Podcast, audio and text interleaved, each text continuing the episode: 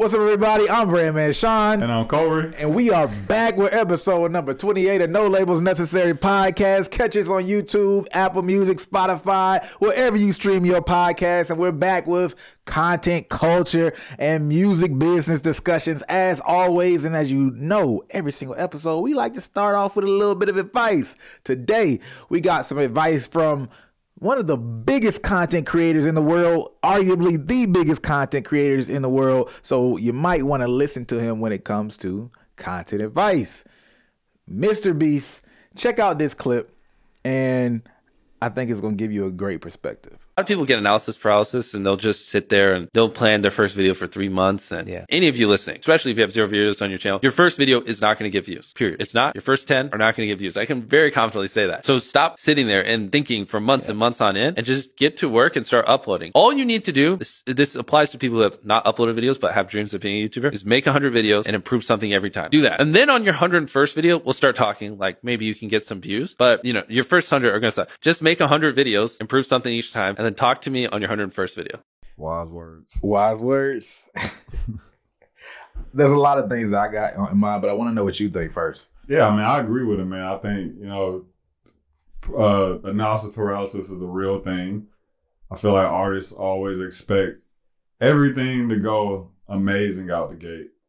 And the reality of it is it, that more than likely isn't going to be right. Like you're not even going to get close to that. So it the content game specifically, I look at it as a, a, marathon of like attrition. You know what I'm saying? Like who can stay mm-hmm. in it long enough to yeah. learn the skills that kind of make them better.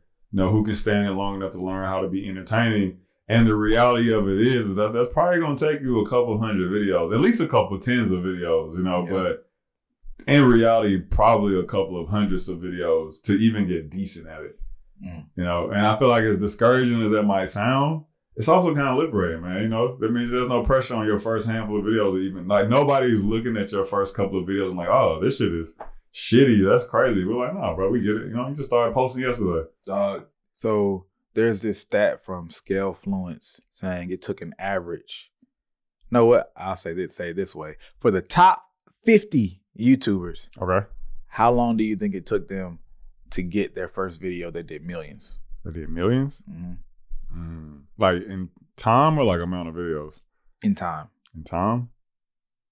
Probably like t- three years. Three years? Yeah. So most of the top 50 YouTubers, it took them four years and seven months on average to get their first video that did millions. Damn, that's crazy. That's crazy. It yeah. takes time. Yeah, that kind of lines up with our whole like six to seven year you know, artist thing. Man. It's like right in the same bucket, you know. Right, yeah. right. Is that development and MrBeast? I like what he said, not just because of the idea of like make a hundred videos, basically. I like the fact that it's actually straightforward, and he tell you something tells you something that's actually useful because a lot of people might just hear, oh, yeah, it's going to take you a long time, or just create a lot of videos and don't look at your views. That sounds fluffy at this point. But if you listen to him, he said, create 100 videos and improve something every single time. Yep. And then we'll talk about your views. Yep. Right.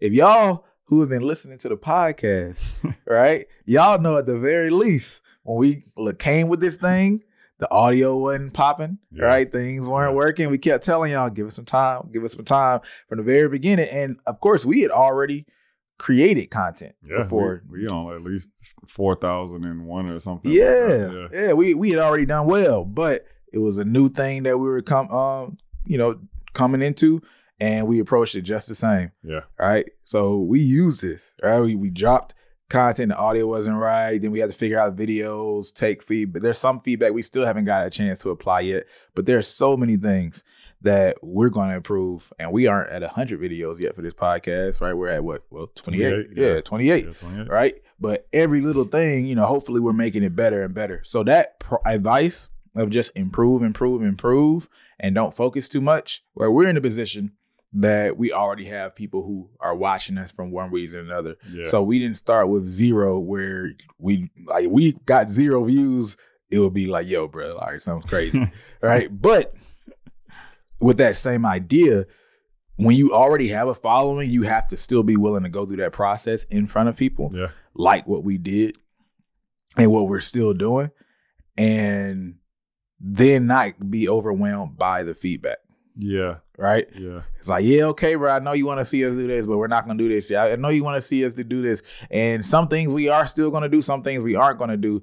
But our process, because I don't even want to say what we're not doing. Like for people who got, gave that feedback, like, nah, we ain't doing that right now, or we're not gonna do it at all. Just know that even if we are gonna do some things, if we do it out of order when we're trying to figure out what's working and what's not, then it's to confuse us and we won't know if it if our podcast did well because of this or if it did bad because of that. Yeah. All right, because we just tried to do everything at one time. We knew improving the audio is going to be one of the best things that we Yeah. could do, right? Yeah. All right, making sure we are consistent and understanding how many topics we want to talk about, how long we want to go, um, and playing around with that type of chemistry and getting used to flipping the the thing around in, in our current format. All that stuff was just going to improve the flow of of the podcast and how we approach this. And then we might look at graphics or the thumbnails or like, and well, we went through a couple of thumbnail iterations already. yeah. Right? Headline iterations. you know what I'm Yeah. All that. right. So then we found our bag on, on that. Now there's some other things that we're going to tackle, right? So, and stay tuned. You know, these next few episodes, y'all are going to get some surprises, actually.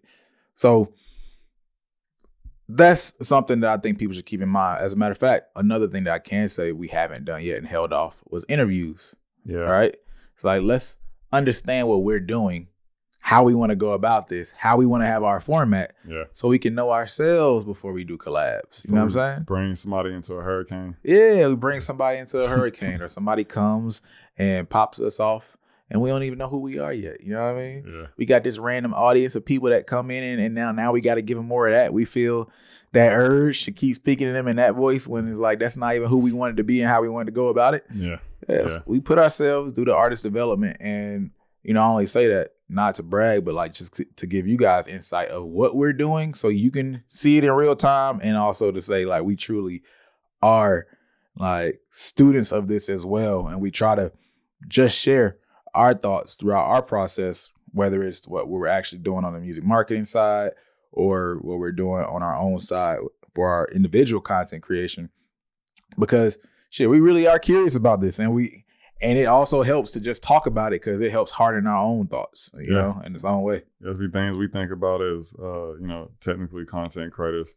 And I, I think the the interesting thing too about the hundred video point is I personally feel like for a new content creator, it probably takes you about 40 to 50 videos to get comfortable anyway. Like I think about when I first started creating content. It, it took yeah, realistically, it probably took me at least like a year and a half, two years like making content. So probably like, you know, around video like 60, 70, I was just kind of like, all right. But it also was expedited because of like doing like live streams and like the network calls and things like that. So if you take that out, who knows how long it would have took, right? So if you think about it, and it might take you 30 to 60 videos to get comfortable, and then that becomes a point where like you do okay.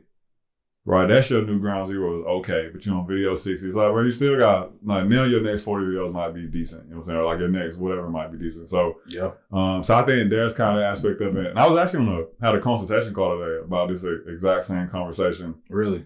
Yeah, it's crazy. That's why why this popped up. I wish I thought about this video while talking to her. I was like, yo, watch watch this shit meeting over, you know what I'm saying? But um but I was breaking down to her that when you're in this stage of figuring it out, yeah, it feels shitty, but if you if you believe that you're gonna be continuing to do this and that you're really gonna stick this artist thing out, then this is just one just a part of your catalog, Mhm. right? No different than if you make music today and you drop the shitty song in 2016, it's no different than that. I can still go to your Spotify and listen to that shitty song from 2016, but you better today, right? And like, but I as a fan, I like being able to go back and listen and see like, man, this motherfucker was trash back then, but hey, he kind of fire now, right? I look at the same thing with content. Whenever I find a content creator on any platform that I like one, of the very first things I do is scroll down their page and look at their, their first See what couple videos. like. Yeah, I was like, man, let me see where bro came from, man. You know, you because you see crazy shit, but you like, man, he was in like a closet with the lights off and like a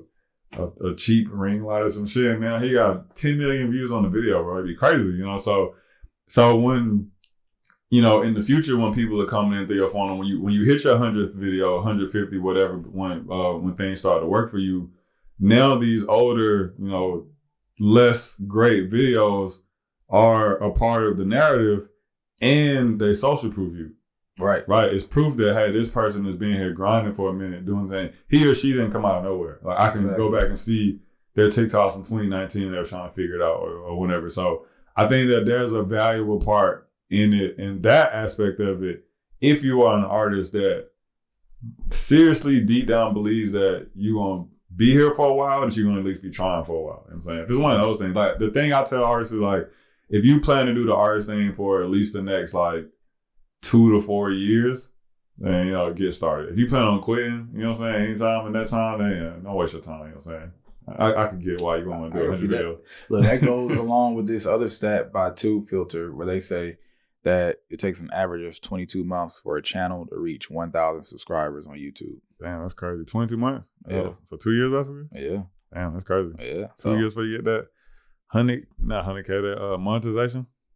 That's basically that's what I yeah. Yeah, that- that's right. crazy. Which I, which I would get is like no, it's almost like a high level internship. Let me see you grind this shit out for a minute before I start paying you. That's what it feel like. Let me see if you got the dedication and the drive to stick it out over here. You know, I wouldn't say they're keeping people from being successful, but you know, they don't make it much easier on you for sure. Let's see this other topic though. Uh, on Brandman Network, there was a really, really good question someone posed. Uh, for those of y'all who don't know about Brandman Network, brandmannetwork.com. Right now, it is free, and that's where we put all of our strategies in, in the form of free courses that we get from our marketing agency and running big campaigns. Now, CJ Jordan Alexander said, What business do you steal your ideas from? He said, Hey, I've been paying attention to the e learning community for a bit of time and have been thinking about how artists can take things from that business model and apply them in their careers. What industries do y'all think are worth paying to, uh, attention to? All right, so let's see what the answers are. I, I actually need to get CJ to say, What did you learn from the e learning Yeah, community? though?" exactly. Bro, Like, gonna leave us hanging yeah, like that? bro, that don't make no sense. Um, but I have some things that I obviously apply to it. Hey there, for the sake of a specific example, consider real estate. Maintaining a property along with having the right team for marketing and keeping customers in house, no pun intended, is very similar to how artist brands are managed in business. Some similarities include Oh shit.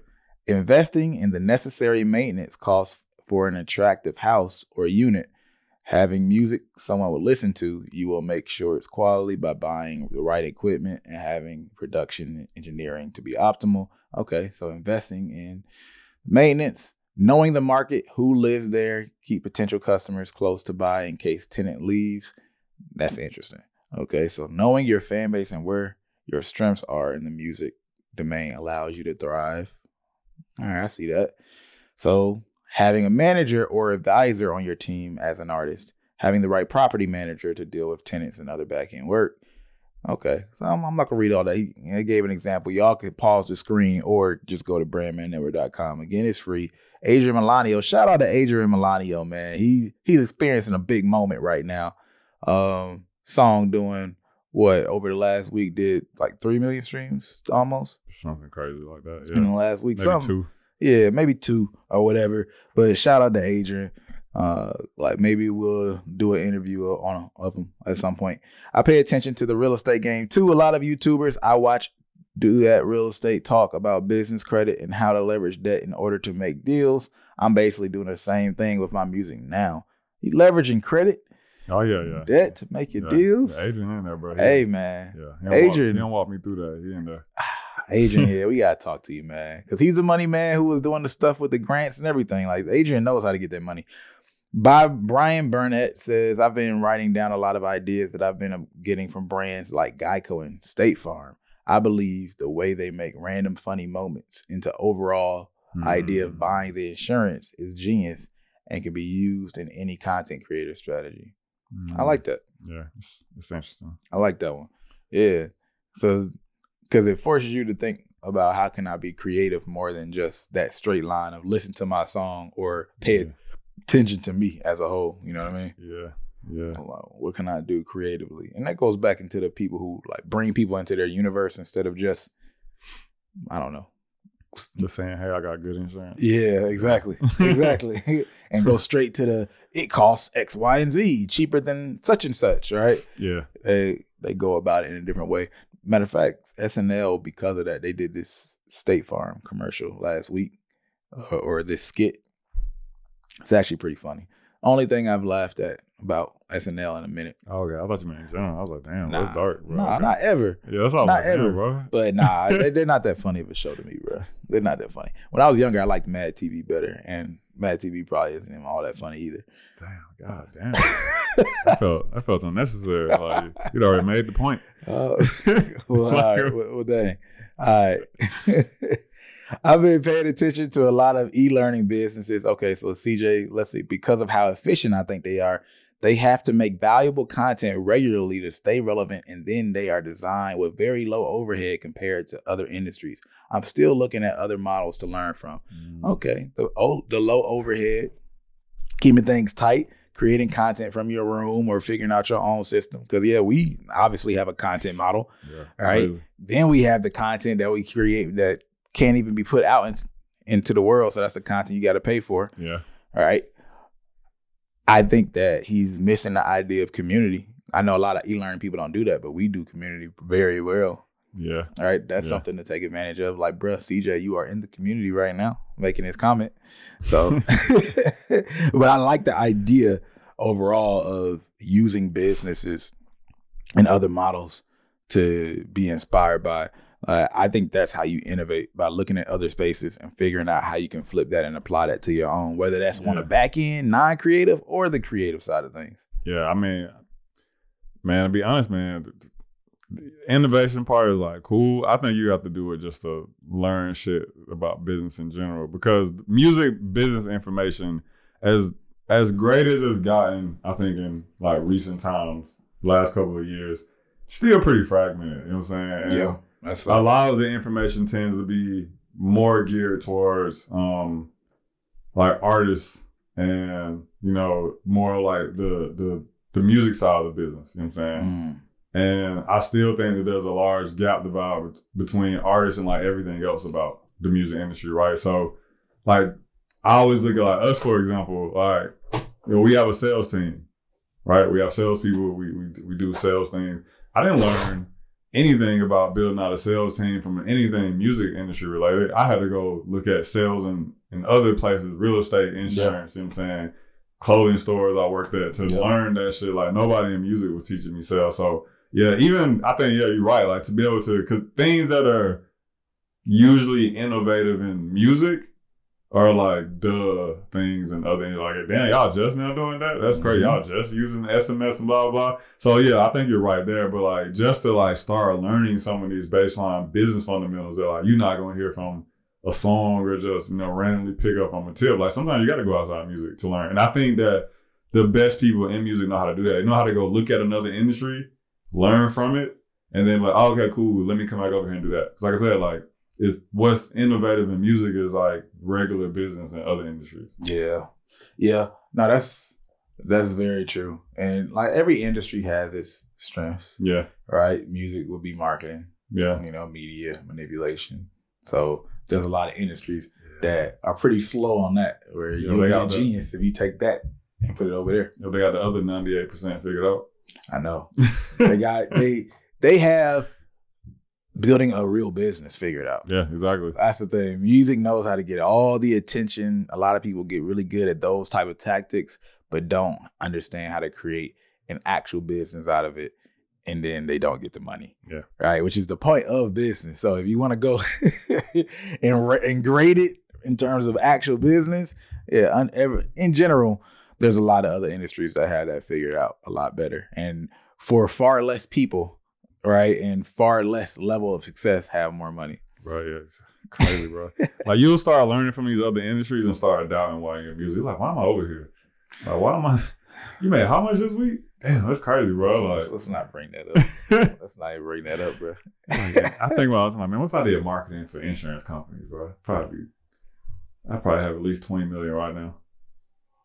Hey, bro, it's not too late. You're right. It ain't too late. It's not too late. It ain't too late, bro. Hey man, you know, do just like the same artist plan, man. You know, do what you do in music, but then Flip monetize. It yeah, yeah, still gonna get that that money, money in other places. I mean, we talk about a lot about artists doing that, but the business people we know, most of them do that too. That's true, bro. Like the ones who are really, really entrepreneurial and getting it and have the money, money. They they're getting money out of music too. Yeah, I think I think I could sell insurance. Like I have a I have a clean record. You know what I'm saying? I ain't You want to sell it or you want to market it. It's different. I mean, both honestly. Well, I don't want to be one. So Uh, That's what I'm okay, saying. yeah, no, I'm okay, thinking, yeah, J- yeah, Kohrey no. gonna show up at your door. No, no, no, no, no, no. Okay. Okay. Yeah. I just want to market it and own it as max. Like Okay. you know, like like Kohrey's life insurance plan. Eighty dollars a month. Dang, it's like no creativity in that name. I mean, you don't Hey. fly away insurance. Uh, I bet. Well, look. Speaking of advice and, and money and those type of things, there's a lot of artists that have advice these days. They they make a thing. It's almost cool to just drop your advice and your piece of mind. It is getting cool for artists to drop advice. Yeah, it Yeah, is. it is. It is. so, a post from Underground Sounds actually wanted to highlight this, where they highlighted what they called the best advice from fellow art- artists. Now, you know, we can de- agree or disagree about some of these pieces of advice. Yeah, I think that's how we should approach it. Agree, or disagree. Agree or disagree? yeah, nay. Ah, yeah or nay.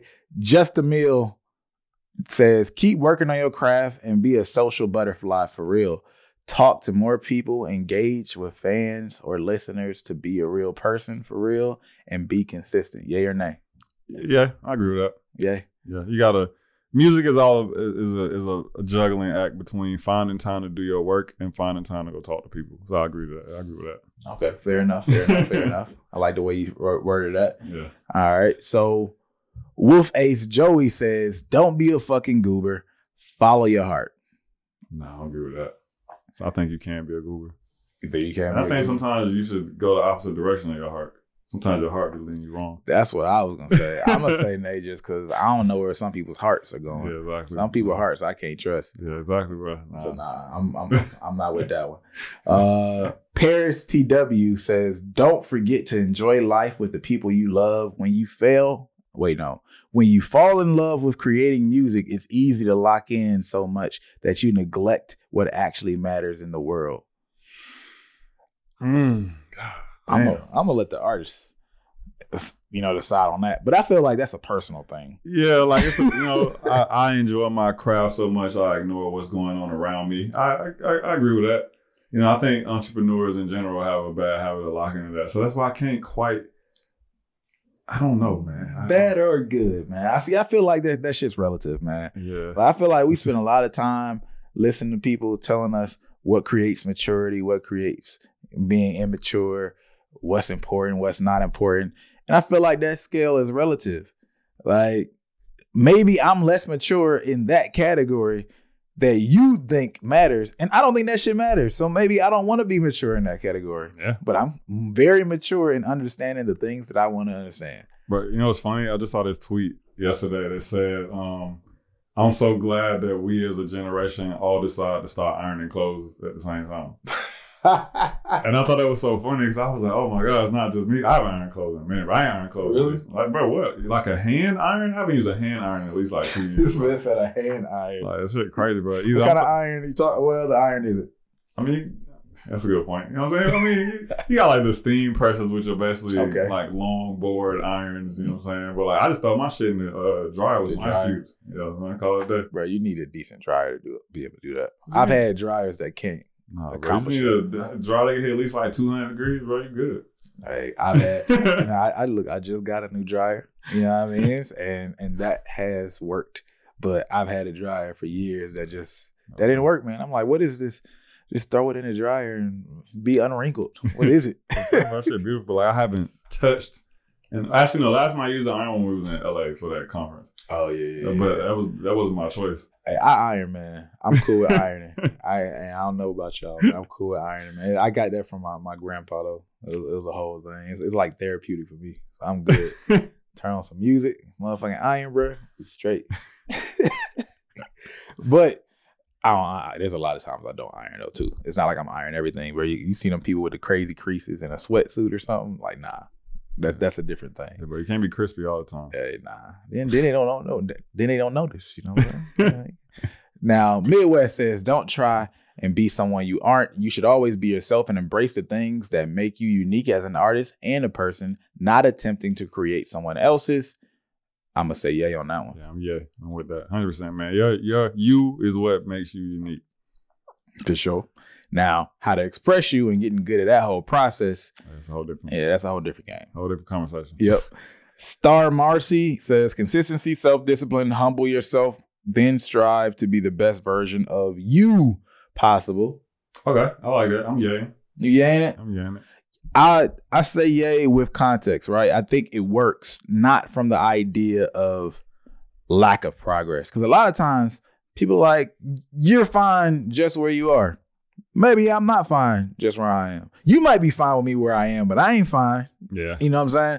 So it's not just being comfortable where you are and like, yeah, I'm already someone who's worthy and nah, I'm I'm not into that type of like speech personally. It don't do nothing for me. But the idea of paying attention to me to constantly improve me is good, right? So Yeah. like the best version of me might be okay, I'm good at this or I'm not good at it and I'm only focused on improving that thing versus paying attention on the, to someone on the outside and doing this arbitrary comparison. That's still not actually going to make me Yeah. better anyway. It can only make me feel worse unless I choose to get inspired by it.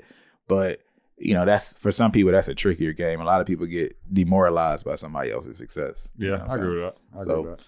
You know, that's that's my caveat when I see that. 1916 Frosty, I like that name. Make sure you know who you're doing business with and have a lawyer look over any and all agreements, verbal agreement, or being homies ain't enough. It's a biz at the end of the day. I got a yay that. Gotta yay that. Oh yeah, bro. Hey man. You gotta yay that or you gotta Kanye that. Cause you know Kanye don't like them contracts. No, I got. I got a regular yeah. You got a regular I got a regular yeah, bro. You always. Only. I do feel like we are in a, a a space where like contracts aren't as frequent. Maybe because of the space that we come from. You know what I'm saying? Like I don't feel like. I don't know. I- But I, but I would say for safety reasons, like when in doubt, have a lawyer look it over. yeah. Yeah. Yeah, I think things like contracts 100% matter. Um, there's times that you can technically go without when you're not, you know, doing business on a certain level. Yeah. Um, For a certain period of time. right? It might not even be worth the investment to find out you fail. You invest five thousand dollars and create a contract, con- a contract, and the product that you're trying to sell ain't even gonna sell. You know what I mean? Yeah, that's So- true. That's true. And you, yeah. and can you take that risk when you know you're only making a thousand dollars a month or something, right? Yeah, yeah. So that's that- a great point. Yeah. You know, it makes Yeah. sense for everybody at the beginning. Um, but that is something that you want to be able to bring into your system as soon as you can. Yeah. Yeah. I agree. I agree. Oh, okay. K levels. This is a lot. Learn as many skills as you can video editing, make cover art, producing anything that will literally help you save more money and time. It increases reliability and the networking you can do and be involved in in other niches from these things will go a long way. More people will be interested in your brand and you will become somewhat self efficient until the resources are handed to you. Consistency will skyrocket your control when things get done. I'm a yay this. I'm a yay this. I'm a yay this. It's great to get as many skills as you can, not just for being able to do them and be all, hey, I do everything, uh, top to bottom. You know what I mean? Yeah. I'm a, what's the word in music we use? Not a, is it a one percenter? No, it's a hundred percenter, I believe Yeah. the opposite because I could do this, I could mix, I could master, I could do the vocals, late track, whatever, all that. Not just to have that bragging right, right? It's more so as you grow, you'll be able to understand how those things work together even Yeah. better, Yeah. right? Because skills actually inform creative process as well Yeah. right? I can think about this one little response in a marketing campaign because I ran that marketing campaign. I could think about, oh man, what about if when they got their welcome email after they bought this course, right? Or after they bought their merch, the first email is going to say this, and then the the email that comes two days later is going to say that, right? Just because I've done that before, and I know that people are used to getting fulfillment emails when they get their merch, and people like are, are also used to seeing follow up emails, or maybe they aren't used to seeing it in merch, but I've done that in courses, Mm-hmm. right? And I can pair that together, and I'm only going to think about that because I've done it before, Yeah. right? Yeah. And I was like, oh shoot, man, yeah, we this thing right here, this picture will be great for that campaign. Like, you, so when you have skills, it's gonna help you see things way differently. While some people are seeing shit in 2D, you seeing that shit in 3D, 5D, 6D, 7D. So like, I I love that in terms of having a lot of skills, but there does get this point point where you need to focus on where your strengths are. Yeah. all right? And not try to learn everything before you have somebody on your team or hire somebody. Some people think they need to learn everything before they hire people and that inhibits your growth. Yeah. like sometimes you need to hire somebody and damn near learn from them. Yeah. right? And then use that experience. And then there's there's methods so that's a whole nother conversation of being able to learn without getting screwed over by that person let's say you, you might say oh well if i hire this person and i've never done it before how do i know if they're screwing me over or how if I, do i know what the quality of their work is and how long it really takes all these things there's ways you can do that uh, which is a deeper conversation. But then sometimes you might start with a consultant, right? Or multiple people to give you different perspectives on that same thing. All right. There's a way, but like the people who move fast, they learn from other people because you can only learn but so much from yourself by yourself. Yeah. You Yeah. just can't. Yeah, yeah, I agree. I agree with all that. And then the other part that's interesting to me too is he talks about how it becomes a really valuable networking tool, right? So I one thing I don't think artists think about enough is that other artists are very competitive, and when you Yeah. introduce yourself to another artist as a fellow artist, it's not always the most well received, right? You become they become closed off to each other. They become hostile. Artists, y'all are very dog eat dog type of people. But that same artist, you know what I'm saying, that that shut you off because he learned you were an artist. If you had told him like, hey, I do graphic design, I do mixing, I do content creation or something, that person could have been a little bit warmer towards you, maybe opened up, and then maybe would have got you in room with some a room with someone that, you know, you weren't getting in trying to lead with yourself as an artist. You know, so I do think that part of that is like very underrated in terms of like you're essentially giving yourself different weapons to, to blow the door down with. You know, if the first one don't work, I'm an artist. Oh, then that shit didn't work. Yo, bro, I also do mixing. Oh, that shit open the door. Bet. Are you, you cool with that? Now I'm in the room to eventually sway you to give me a chance on that initial thing that I told you about. Yeah. I'm an artist, right? I've so definitely seen I- that yeah. type of thing happen before. yeah, so I think that's that's very underrated. Yeah, let's speed through some of these. Let's say Wax Jack says, put as much effort in your music as your marketing, networking, relationships, and content. Be successful artist. Being a successful artist isn't just making good music. Amazing music doesn't get you far and if no one's listening. Well, I, I, all right. So I didn't agree at first, but then the last point brought it home. He said, "Put as much effort in your music as your marketing, as everything else," which I do agree. I think he's flipping it. That's yeah, what he's really yeah, trying to it's say. confusing. Yeah, Yeah, yeah, like yeah. put as much into everything else as you're doing to your music. That's really what he's trying to yeah, say. Yeah. I say yay to that. yeah, that I agree with. All right. Make a song a day, at least there's gonna be improvement regardless. Mm, Nah. I don't know, man. I, I don't can't. know. You might go back to like the content thing from MrBeast, maybe. I say to okay, it's practice versus intentional practice, and that's what people get wrong. People can practice poorly and not get the results that they Okay, should, yeah, right? So you can't just say a song a day. You got to do it with focus, and maybe a song a day for some people, they're just throwing trash and thoughtlessly. Maybe it's a waste of time. Maybe they need to do a song every two days. Now I do think frequency. I mean, undeniably, it's not even about what I think. Frequency, undeniably, is one of the like most impactful vehicles, generally speaking, Yeah. to improve. However, intentional practice, right? Not, oh, I'm gonna just shoot the ball 300 times. I'm gonna pay attention to where my elbow placement is, what my my foot placement is, right? So musically, what does my verse sound like, right? How do I what does my feedback loop even look like so I can know if I got better or not? Right? So Yeah. what are you paying attention to?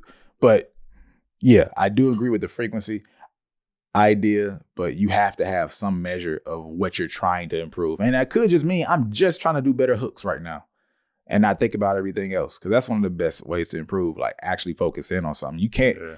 like just make a whole song unless you're trying to practice on making songs. There's people who like freestyle, right? But they're not good at creating songs. Yeah. Right. So Yeah. so there's there's there's different things to focus on. Um now try not to act like Carti. Yay. I would go yay. Yeah. yeah, bro. Y- Yay on that one. Yeah, hard yeah, bro. Because the, the the Carti Carti clone syndrome is is is is, is killing us all. Not even like I don't, I don't even mean stylistically, like music wise. I mean everybody being like, "Oh, Playboi Carti don't do nothing, and he lit." Let me be like Carti and also do nothing. and Maybe I'll get lit. We got to we got to stop that. Yeah. Playboi Yeah. Carti, he, Playboi Carti didn't start that, but for whatever reason, he's the go to example of today. I will say he's a great example of it, but obviously there's a lot of people that have clones and Mhm. that clone might be a phase. Don't let it be any more than that phase. Yeah, All right. Jake Gordon 19 says, Know the difference between hate and criticism. Ooh. Mm, mm. And just someone criticizing something doesn't mean they're right. Also true, but you should always consider what people have to say. I'm gonna give it a 97% yay. I don't always consider what some people have to say. Everything else I'm going with heavy, but yeah. uh, should I always consider what people have to say? I don't know. Consider it. Maybe not. Will I hear it out? Yeah, sure. Why yeah, I don't know. There's probably a nuance in there. Yeah. We're probably I was on the so on the same page with everything else. We're probably on that same page for the most part. But yeah. Yeah, I'm getting it. Consider it sounds like more respect than some people deserve. One princess, don't force the sound that doesn't work. And this is a left field take, but don't try to create a new wave. It'll naturally happen if you follow your heart. Oh shit. It's a, it's a great hot take. Lies. Oh, I mean, the follow your heart part. The follow your, I thought the follow your heart part is what made it invalid, but everything before that part was pretty valid. Yeah, no, I don't. I think creating a new wave naturally happening is, um, I don't. I think that's even necessarily a, a lie. What? Yeah, like it doesn't naturally happen if for everybody. It's given as general advice, right? Mm. I think the more important thing is people should stop trying to create new waves. That first part, don't. What does he say? Don't force a sound that don't work. Mm, yeah, don't force a sound that don't don't work, but also don't try to create a new wave. Oh yeah. Period. Yeah. That focus on you and just doing you and building out whatever you want to build, but like focusing on the wave that's beyond yourself. There's Yeah. other factors, and you could be a very unique artist and have nobody else really follow up Yeah. in your way, Yeah. but you still won. Why does it matter if it's a whole wave or not? You know what I'm saying? Yeah. So I think sometimes artists think about things that that are beyond the success of themselves before they get successful themselves. Yeah, but, but that's why I have to agree with the it'll naturally happen part because like you like you said, like the the factor that make a wave in my head is all right. There's a core sound. Mm-hmm. There are multiple people doing that core sound, okay. and then that core sound is very popular within a particular niche, right? So like you said, out the gate, your whole wave momentum could be killed off by the fact that you're the only one doing this shit, just like that. No wave. You know I'm? You just a, a unique artist in whatever aspect this is, right? Um, could have a bunch of people doing the sound, and it doesn't get popular in, in the space. You know what I'm saying? Right. Then the, the, it's not still not a it's still not a wave, right? You could be successful and it not be a wave. Yeah, hundred percent. Yeah. So why does that matter? Well, I, I don't know. I don't think it does. I, I never get the thing that confuses me about the wave part is that most artists hate when they're being copied or feel like they're being copied. But like I said, That's a lie. an, an important part of it. Artists say they hate when they're being copied, but they want to be copied because that's how they get validated a lot of times. I mean, yeah, I agree, but you know, that ain't what they saying out loud. Just- I'm just taking the comments and the DMs into consideration. But it's like a, a big part of the wave thing is there are people that arguably sound all sound the same because they're all making this type of thing. you know what I'm saying? And most of them hate that. I think even artists that get attributed to particular ways that they usually don't really like that, right? You'll hear them say, "Oh yeah, I mean, people keep comparing me to the woogie woo, but I think I'm different because of whatever." It's like, no, you're not. No, you're not. Yeah. Yeah. Yeah, that's because a lot of times they're trying to escape Yeah. the wave, Trying to get out the box. right, and get out that box. And you that yeah, that wave is putting me in a space that I don't necessarily want to be in. So that's a whole another alternative perspective of this. It's like you probably don't even want to be in that wave hmm or or some wave in general. So I I don't know. Yeah, that's Yeah. that's tough. Because waves are created by fan perception. Here's a group of people Yes. I think are the same for whatever reason. We, like all of you, y'all appears in our eyes. You know what I'm saying? Cool. This is this is the sound that we fucking with. Like fans create a wave. You know what I'm saying? That's why it has to it has to naturally happen. you know? Yeah. Yeah. All right. The real Ron NYC says, just keep going. Even if at first it feels like nobody is liking your stuff, there's 8 billion people on this planet. There's going to be somebody that enjoys your music as much as you do. Nay. Nay? Yes. I want to say yay. Like my heart, my heart is leaning towards yay because of the eight billion people part. Because I do think that, bro. I do think, like, I don't want to name artists, bro. But there's some artists out here that's like, it, it proves that. You know what I'm saying? Somebody gonna like it. Um, but I don't believe that everyone should keep going. Sometimes there, there are some artists that sometimes I hear. I'm like, nah, bro, you should you should quit. See, you, you come up with a whole pro- uh, different. Look, I'm just saying the baseline. That is, it's not necessarily going to mean somebody's going to like it as much as you do, especially. They might like it though. Yeah, they might like it. We didn't say that. Yeah. But I don't know. I feel like if I go out there and make a track today and play it for 8 billion people, I don't know. But you might get at least a thousand fans. Nah, I think, I think even the worst of most terrible of music with enough exposure, you get at least a thousand fans. all right, let's reel it back and be real. Why does that shit matter? We say shit like this, but bruh, it's 8 billion people, but you're not going to get all 8 billion people to see your shit. Yeah, that's true. Like, some of these 8 billion people don't even have access to the internet. Yeah, some fall outside your, your niche. Some don't even speak your language. Yeah, Some don't like your type of music, right? So we're not talking about 8 billion people. Like, we should stop throwing out these big ass numbers as loose inspiration. it's just not a thing, man. Like, I be, I get it, right? And you can use it to drive you, but at some point, we gotta make sure that we pay attention to the product. And I think a lot of times we ignore the product more than we should. yeah, hundred percent, bro. Like Yeah. I remember I once had this uh this ad campaign like really early on as a marketer, and I just remember the ad hit a million people, and we maybe got like a hundred conversions out of it, and that shit blew my mind. I was like, damn, bro, a million people looked at this shit, Mhm. and nine hundred ninety nine thousand of them was like, nah. That's what I'm saying. So then you have to ask yourself, is it fucking worth it? Yeah. No, I agree. That's what I said. That's why I said I disagree with the Yeah. part of always just keep going. Now, from a motivational standpoint, all of you listening, yes, everybody keep going, follow your dreams, do you. Now, have I heard something before from someone and I've thought, yo, you should stop? Yes, 100%. As long as you focus on improving, I don't have any problem with keep going. Right? Maybe you aren't in a place where your music is that good. It's like when Roddy Ricch made that uh post Yeah. about people not fucking with his music like five years ago or whatever, and he was kind of like doing it like a kind of stunt. Like, yeah, people didn't believe in me back then or whatever, or didn't like my stuff. But I'm like, hey, play me the music though. What did it sound like? exactly. Did that music was that on the same quality level as the box? Yeah, it's like, I might agree with him. Yeah, like it might not have been good, but you improved, you're better. So that's completely different. Yeah. So maybe where you are today, musically, product wise, whatever, just isn't worth the time. But because again, you got to ask yourself, is it worth if I got a product that I'm trying to sell? Is it worth me having to run through 500 million people just to finally find some buyers? Do I have the time? Yeah. It's a lot of people. That's a lot of people. Yeah. It's probably a lot of money just to finally find that. So I think again, that's you know, it's a grain of salt. You know, it, we got to pay more attention to strategy, product um, improvement, those things that are a lot more in our control than trying to help, just trying to get everybody to see as much as possible. And this culture is so big on Like just get views, just get views. And how many times we've seen people get views and that ain't changed anything? Shit don't mean nothing. Don't mean nothing, bruh.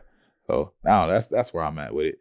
Um, and that is it. That is it. So hopefully y'all like that segment. That was an interesting segment. We hadn't done anything like that before, but I do think that they did share some interesting advice. You know what I mean? Yeah. Uh, there were some good ones in there. There were some gems, but if anything, I feel like that's the mentality we should look at a lot of this advice uh, with in general. Like we should actually scrutinize it.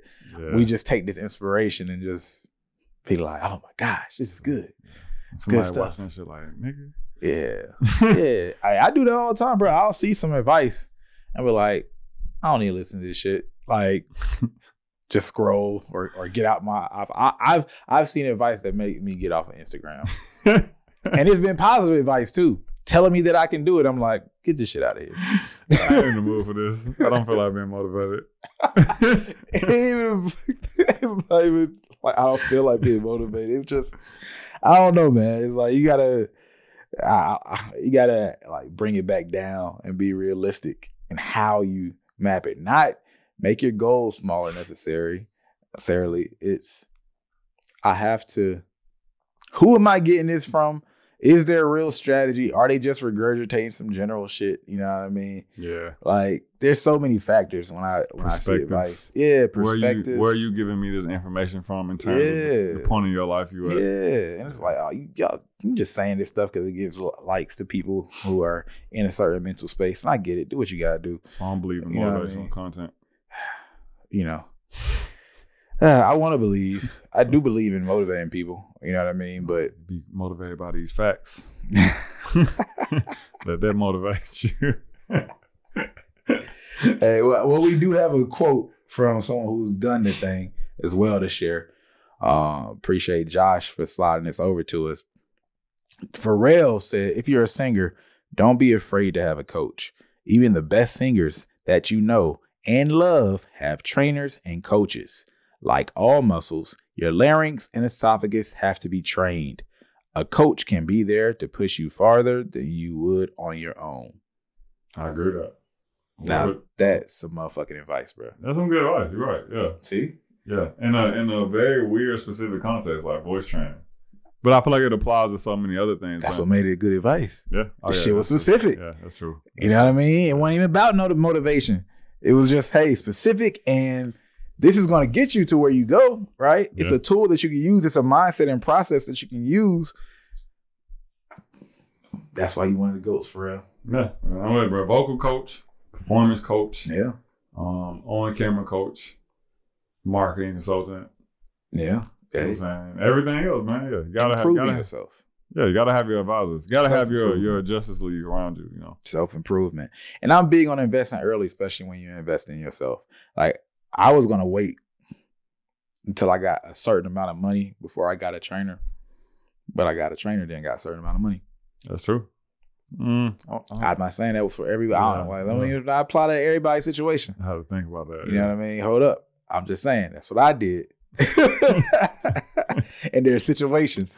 So let me draw a line with this. Number one, a good example is that conversation we had about Jay Z. Like, would you have the meeting or have, do 500K? Yeah. We had the conversation, but one thing I should have said during that conversation was the opportunities that come from meeting somebody like that don't necessarily happen and they're not available to someone who don't who doesn't already have something to take advantage of Yeah.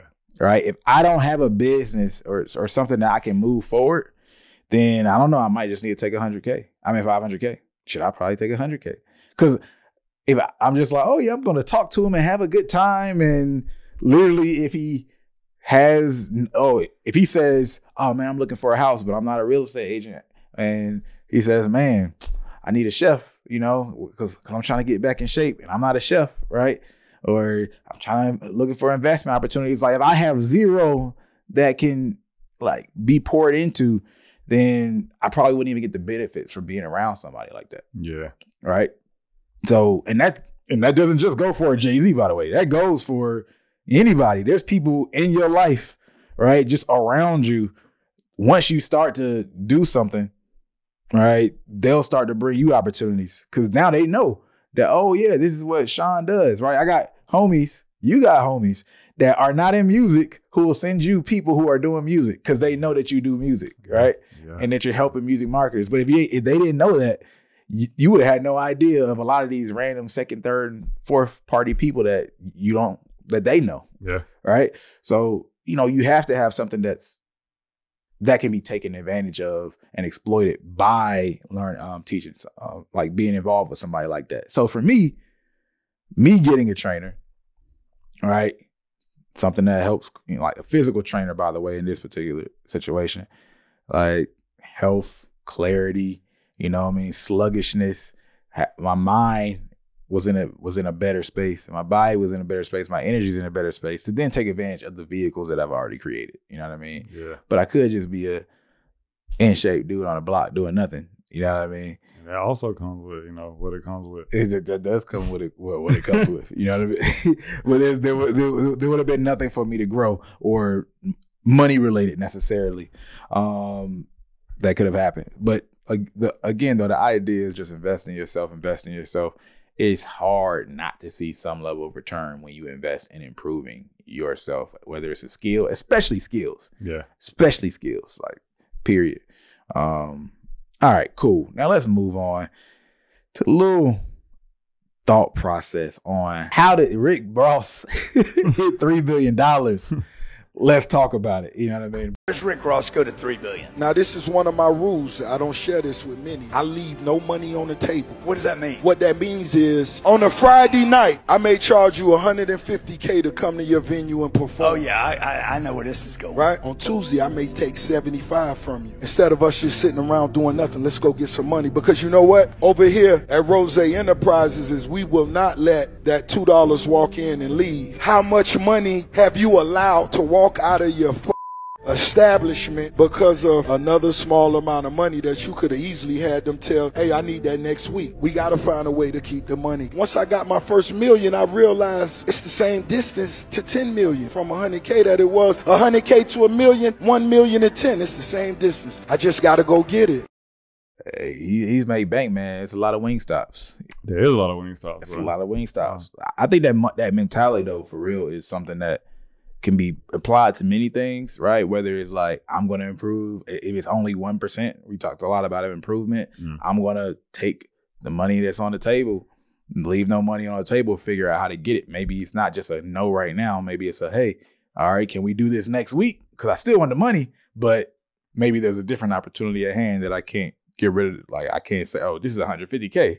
I'll take that 75k on a different day when I have less to lose for it mm-hmm. Yeah. in terms of opportunities and comparison. So I I get that, and it's funny he's talking to somebody who's the same fucking way. Yeah, bro. Like Yeah, this is Grant, man right there. Grant Cardone, bro. We know that now he's over billions of in real estate, right? Yeah.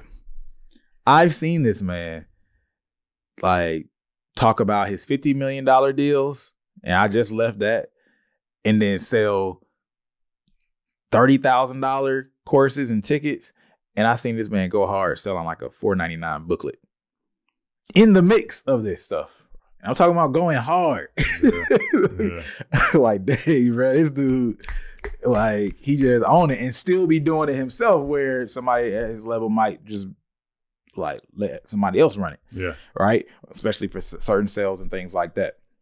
So, like, I think that mentality is the most important thing to really take. And I know some people want to live different levels of lives, right? So maybe you don't want to like be all in in that type of way. Cool, all right? Maybe you want to be enough to get to 10 million financially and and look at it that way or you want to be 10 mil monthly listeners musically or 1 mil monthly listeners right the, the levels um vary but we know at the highest levels it's the extreme of that type of mentality Yeah, yeah. I mean, I, now I like the overall mentality being like, "Hey, man, just get get all the money," you know, because I, I do think um the the big bags will make you overlook the little bags and feel like the little bags aren't important, right? Mhm. So if an artist has a, hundred k deal, a fifty k deal, a ten k deal, and a one k deal on the table, they could hypothetically take all of it. Like I know a lot that would be like, "Oh, I'm just taking hundred k." Maybe the 50K. I don't even need to touch the 10K and the 1K. It's there's little money compared to 10 and 50, which is true, right? But in mm-hmm. that scenario, you only got 150k. Well, in the first scenario, you would have had what 161k, but they actually eleven thousand dollars add up. You know what I'm saying? Like, Yeah. that, like once it hits a couple of times, so you mm-hmm. know it's like two dollars is two dollars, but two dollars a million times over is two million dollars. You know what I'm saying? Yeah. And so I, I do think that, um, like I said, like the, the the small opportunities, and I'm not saying to anyone like undervalue yourself. You know, like you said, it's just a time thing. Like, do I have the time to take on this risk right now? Yep. Um, compared to the other opportunities I, I have coming in, was I not going to be doing anything today anyway? Shit. Yeah, it's only a thousand dollars, but I ain't having plan to do but play the game all day. You know what I'm saying? Chill with my homies. Like I could go pick up this little bag, right? So I think it's important to like weigh the you know well i guess not necessarily like look at the the money is only um i guess point of value or like thing to determine the value but also like the money in relation to the time and what you had to do today that day anyway Yeah. because I, I'm we've taken shit like that like i've had people reach out to me like yo you want to do this panel you know what i'm saying what's your speaking fee tell them the fee you know what I'm saying? But oh, we could do this. I'm like, you know, man, I'm, I'm gonna be down the street anyway. You know what I'm saying? Like, you know, I, I was going out that way later today anyway. Why not? You know what I'm saying? Let me swing by, pick up an extra Yeah. two bands or something, and then go home. You know, so yeah, I resonate with that. I get that. I think the thing that gets missed too in a lot of these situations is the next level of it, which is investing, right? Mm-hmm. So if you've gotten yourself in a position where you can invest, and that doesn't mean I put it in stock or real estate or something that I'm not active in. Like it might, it might just be something that you're active in, like your education, whatever that is. But when you have a place to put money to work, every dollar matters even more, right? Because I'm multiplying these dollars. So yeah, I took that 11k, but I had somewhere to put that 11k that was going to turn it to 50k, Yes, right? yes, And I think when you look at a lot of these people, they have somewhere to constantly put it, so or they know that they're going to find somewhere to put it, which is why they're cool with taking that sum. So it's not just even like, oh, so I can have that amount of money more. They know that hey, I'm going to be able to put this. I know how to flip it, and I or I know that stuff happens too.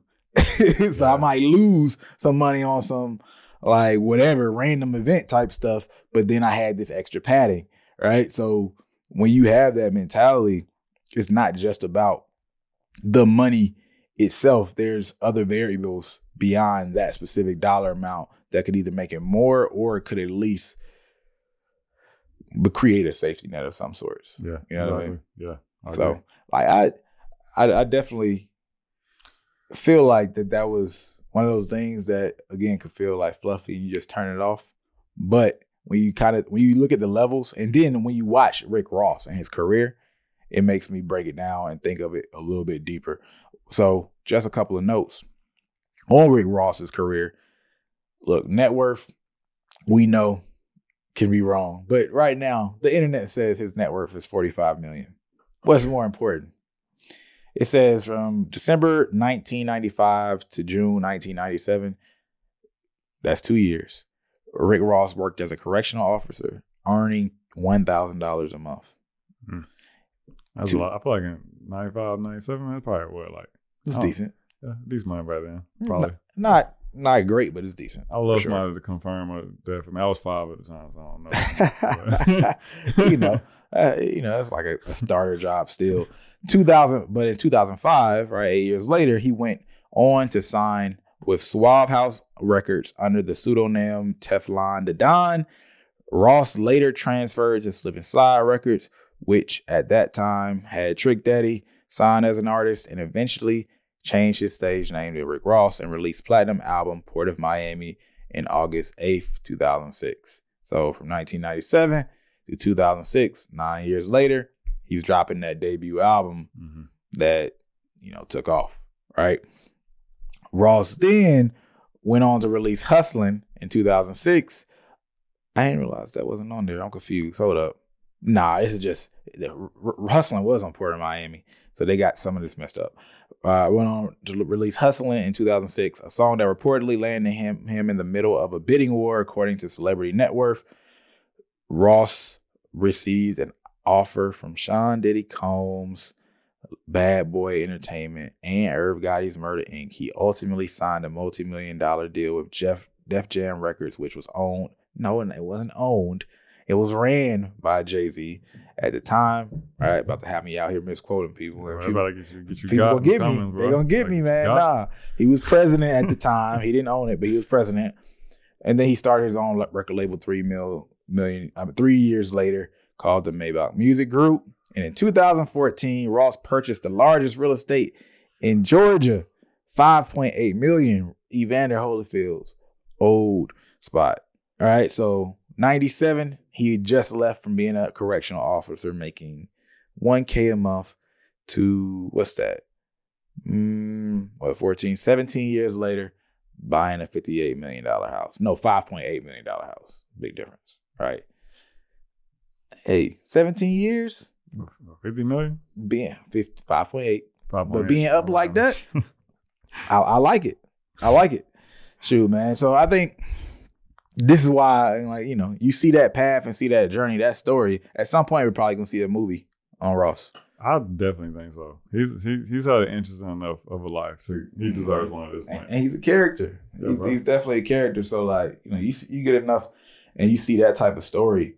You know, going from a spot that I mean, going from like a thousand a month to owning a spot that has 109 rooms in it. Dog, like said 109? 109 rooms. God damn. Right. So, look, man, like the inspiration is real, but that mentality, like, I find when you talk to a lot of people who have a certain amount of money or a certain level of success, those small things are actually very serious to them. Mhm. Like it'll sound like some super fluffy shit until you like in it and you're doing it yourself, and you realize just looking at it that way Mhm. makes a big difference Yeah. over time. Yeah. So, like, definitely don't slip on that. Don't leave no money on the table advice. But leaving no money on the table, I also said I saw Rick Ross one time say like he want everything that's his. That's his. So that ain't mean he's taking somebody else's money. You know what I mean? Like, hey, there's some money on the table. That money ain't mine. I haven't heard, you know, crazy, crazy uh uh accusations of Rick Ross like taking somebody else's money like that. I'm sure one or two out there. Yeah, yeah, they'll be there. Yeah. for sure. But generally speaking, I think that's important to to note. So five ways to lazy seller seller stop short. This is a great note that I think relates to this conversation a lot. So it goes. We're we're talking about this because it goes along with the idea of leaving money on the table. But tell us what y'all think about these in the comments. Now, five ways that lazy sellers stop short. One, they lose track of someone interested but not yet ready to buy. As an artist, how many times do we have people who see something from us and they're interested, but they're not ready to become a fan because they haven't seen enough of us yet? Mhm. Right? Dang, like what was the name of that artist? But I never see him again, so I can't find that artist, so I just forget about him. Yeah. And I be one to like find the page, find the song, and I can't even remember. But because you stopped, that visibility stopped as well. Yeah. All right. Um, be slow to follow up when someone hands you a referral. I don't know how that one relates to artists directly, but when it comes to sales, hey, yeah, when someone sends you, oh, actually, I do now see it. There's times when I've linked artists with somebody or told them to reach out on my behalf and they don't follow up. Like they think, oh, just because I don't hear from somebody, that that person's like being funny or something like that. Mhm. It's like people are busy. Do not be surprised at how busy people are. Yeah, shit happens. Shit does happen. Mhm. Sometimes they legit missed it. Don't be afraid to follow up, especially when there's a referral at hand. Yeah. Especially, you can even then follow up with the person who did the referral, and be and be like, "Hey, man, I haven't heard back from such and such. Can you check in?" Or they'll t- might might say, "Yeah, just hit them up again, man. Don't don't worry about it." You know. Um, keep no connection with an annual subscriber until it's a, a renewal. Um, how do we keep Keep no connection with a annual subscriber until there's no renewal? How does that relate to artistry? I don't know. So I'm trying to think. Ah, I think I see what they're saying actually. You don't pop up until it's time to get the money. Oh, okay, okay. I thought I was saying like I thought that was the advice, like to do that. That's all. I don't No, know. no, Yeah, no. I get there- what you're saying, yeah. This is like being a lazy seller. Okay, yeah. Yeah. So hey, no, no, yeah, man. Like, don't act like you know me now. Yeah. Yeah, so that's the whole idea. But like, yeah, every single video shouldn't be promo. Every single video shouldn't be like merch. Every time they see you, it can't just be about money. You mm-hmm. got to keep some connection behind, right? And also, don't make assumptions and create a story in your mind. Who is huge? Again, that goes back to even little stuff like this person hasn't gotten back to me. Oh man, they must not fuck with me, or oh, they all these stories that we're building up, and it might not even be so be that. Yeah. All right. And there's other categories. But yeah, assumptions and building those stories in your mind is damaging. We've all made that mistake before. Yeah. It's You know like what I when artists are like, oh, I can't do that. My fans will never go for that. So you don't even know that. You, You don't you even know. put it out there to see how they feel about it. You don't even know. I, and I'm very um like critical of when I do that. Like I'll notice, oh man, come on now. You you building a story, you don't even know what's happened. You have no reason to even say that this is true. It could be one of the possibilities, but you don't know for real, for real. Yeah. So at least stop carrying your energy as you know that this is the answer. You know what I mean? Yeah. Wait and see. Yeah, you might be right, but Yeah. you, you could be wrong. Um, and then the last one: continue to work with people who are not the most influential in buy in the buying decision. Now, this is interesting. So they say lazy sellers continue to work with people who are not the most influential people in making the buying decision. Mm. I don't know. Now that might be one I I, I can't see. I feel like that's, that's more naive than lazy. Like, because I, I can, the only instance I can think of where like I've been there before and done that was like I genuinely didn't know. Like, you think this person is the person with the buying power. And, you Mm. know, you, you, you buddy, buddy up, you're doing the work. And then you let learn, like, it's like a motherfucker you never met that really has the control. You know what I'm saying? There's naivety to that, but at the same time, maybe a laziness because you don't want to approach right the person who actually Uh, has you some keep trying to go through what power. you're comfortable with. Yeah, you're just Yeah. trying to stay in your comfort zone with it, Yeah. right? I think I've I've seen that in music in a lot of different ways. So yeah, I can see that, right? Um, even that, even if that's your fan base or the people that you allow to, I don't know, market your music. I remember being in a space, underground Atlanta scene, at a period of time, and it clicked to me. I was like, these artists don't really care if they're that successful or not. And I see other artists on the other side of the city are doing and moving different. And they actually don't come to any of these events, but I see their career moving forward. Mm-hmm. And I'm like, I don't know. I think I'm with the wrong people. For real. that so I think that right there is probably what they're saying. yeah. Like you're you're around the wrong bunch or dealing with the wrong bunch. And it takes awareness, but then also legitimate action to get out of that space. Cause there are a lot of people who are happy with the circle jerk. They're happy with the hey, we all know each other, so we can create this this um small community that we are all popular in versus you know taking that step and that leap yeah. Going to the other side of town. to go to the other side of town. Yeah. You know what I mean? So yeah, that I think that's actually a good note. It gave me something to think about, which goes back to our conversation at the beginning of looking at other industries, Yeah. right? It makes you think, right? We just looked at five different things that people relate to sales and then I said, how can we relate that to music? And it actually gave me a couple little, you know, little epiphanies. so look, it's it's a it's a great practice. It really is. It really is. Um, now, last but not least, let's talk about the fact that Lot- Latto got these panties. you know, and these panties are going for numbers. Latto, if y'all don't know, right, has some cheetah print panties, and they are on auction at the moment in real life on eBay. It started at 99 cents. But we gotta see what it's at now. yeah. Where where is it at now? We looked everywhere. It's gone. Oh, is it gone? It's gone. she sell it? Hold up, man. I gotta go. It might be official. So check this out. Kohrey told me about this probably about 30 minutes ago now. No, no, it was before the podcast. So let's just say it was an hour ago, right? And it was at $60,000. We checked back like 15 minutes later and it was at $90,000 Yeah, but let me find this link, man. All right. I can't believe that. on eBay. So it's gone. It's gone, man. But let me let me just say something important about this that I think is is dope, right? The the lesson from the panties. Now, Latto could have sold anything. Like she could have came up with this entire merch strategy. She could have, you know, fulfillment, design, all that stuff. But this was a novel idea that was going to get attention, and she made at least ninety three bands. That last number that we saw off of that, At least. three bands, bro. off of just a pair of panties. I'm trying to see if the comments got got any intel on where it kind of landed up. Yeah, yeah, we can open that up and see. So, I think one thing to keep in mind is just the creativity. And I know you might not have a fan base at a certain extent, so it might be hard to get attention for something like this. But when you, as you build, even within your own community, it doesn't mean that you have to be able to get to ninety thousand. But you do something like this per se, right?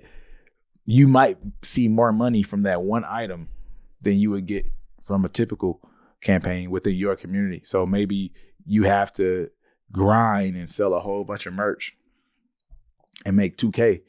But then you might come up with some random novel thing that's able to get you 1500 by itself, that one item or that Yeah. set of five items, right? Yeah, Just paying attention to your audience. This works for her. It wouldn't work for some people, right? yeah, and just being creative and having fun with it can create opportunities like this because it could have bombed as well, but it was at least a story, yeah. right? So people would have been talking about it, even if it never sold for for nothing, even if it was just a lie. You know what I mean? like it would have stole and had a story. Have fun because a lot of times when you're having fun, that's when the best stories happen. Things that could be flipped into narratives, and you know, and then you might find something like find out something wonderful. You might look go crazy and and sell for a hundred k, or look, you might have made an extra little five dollars, Yeah. and that's a story to tell too. Yeah, man. And like you said, like the, the story of trying to put it together is, is interesting in itself, you know, because what's funny about this to me is that I'm pretty sure she started out trolling, you know, like she had the idea. I, I, I definitely think so, but she be doing not shit like this all the time, like, you know, selling her, her, her garments and things, but she be fucking with her audience. Um, but it makes me think about this one marketing stunt I saw like two years ago. Uh, it's from this, this marketer named Billy Gene. You know, you know what Billy Gene is? yeah, yeah. Yeah, Yeah, so if y'all know about Billy Gene is like this very interesting guy, like GOAT internet marketer. But he had this campaign where he was running, and I always remember this shit. He had uploaded a picture of his hands out like this on Instagram, and he was like, Today only on sale, nothing. You will get nothing, nothing will come to you. You know what I'm saying? Like you are purchasing nothing. And he was selling it for like something crazy, but like a hundred dollars or something. And bro, he probably made like fifty thousand dollars off of that, bro. Like people like, oh, like, you know, either he's fucking with us and there really is something in this thing, or I just want to buy into it because I think it's funny. I'm willing to bet you there were a lot of people who jumped on that bid, not because they really wanted it or had the money for it, but because they just wanted to participate in the novelty aspect of it. You know what I'm saying? And that Man. drove enough attention around it that it eventually gets the attention of someone who might seriously consider it. You know what I'm saying? In, Yeah. in both cases, like like I said, somebody on that Billy Gene thing was like, nah, I'll take nothing. You know what I'm saying? Here go hundred dollars in there. Just like somebody with apparently a hundred K in disposable income was like, you know what, man, you know, it's, it's, it's, a, it's a nice Monday night, you know what I'm saying? I ain't doing nothing. I'm on vacay. You know, we gonna buy these draws off Latto, you know what I'm saying? We're gonna add this to my museum, my hip hop history museum. That, that's what they got it for hip hop history. Maybe T I got it for the trap museum. It's Atlanta know. history right I there, bro. know, Tip. It's I Atlanta don't history. know. They they gonna mm, they gonna flip that story in a different way. Oh man, okay, yeah, you're right. Ain't Yeah, nobody coming. Ain't nobody Yeah. coming for that. Yeah, you're right. That's true. That'd be ugly. That'd be a bad look. hey, but look, maybe you could buy it for hundred k from yourself. You said for myself? No, from yourself. Oh, from yourself. Let's just say if Yeah, you okay, were yeah. offering Yeah. this, buy it for hundred k from yourself, and then tell that story too. See, I don't know. Because you're giving the money to yourself, and then at, at worst, where's you gonna pay?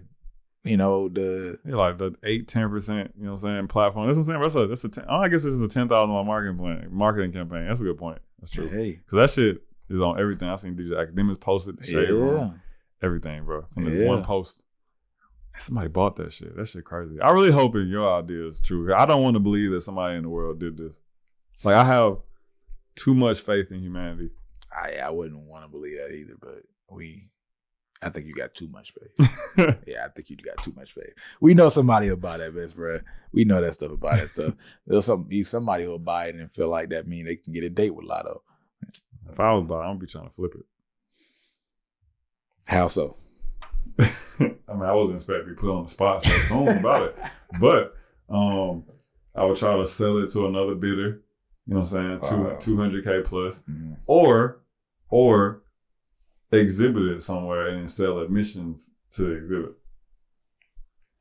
or frame it, throw in the background of a YouTube video. Somebody will be scrolling by. Damn, who's this guy? Damn, I like the, the the draws from that Latto auction. Man, let me watch this and see what's going on, bro. Like Something, that. bro. I'm putting it somewhere and flipping it. I like that one.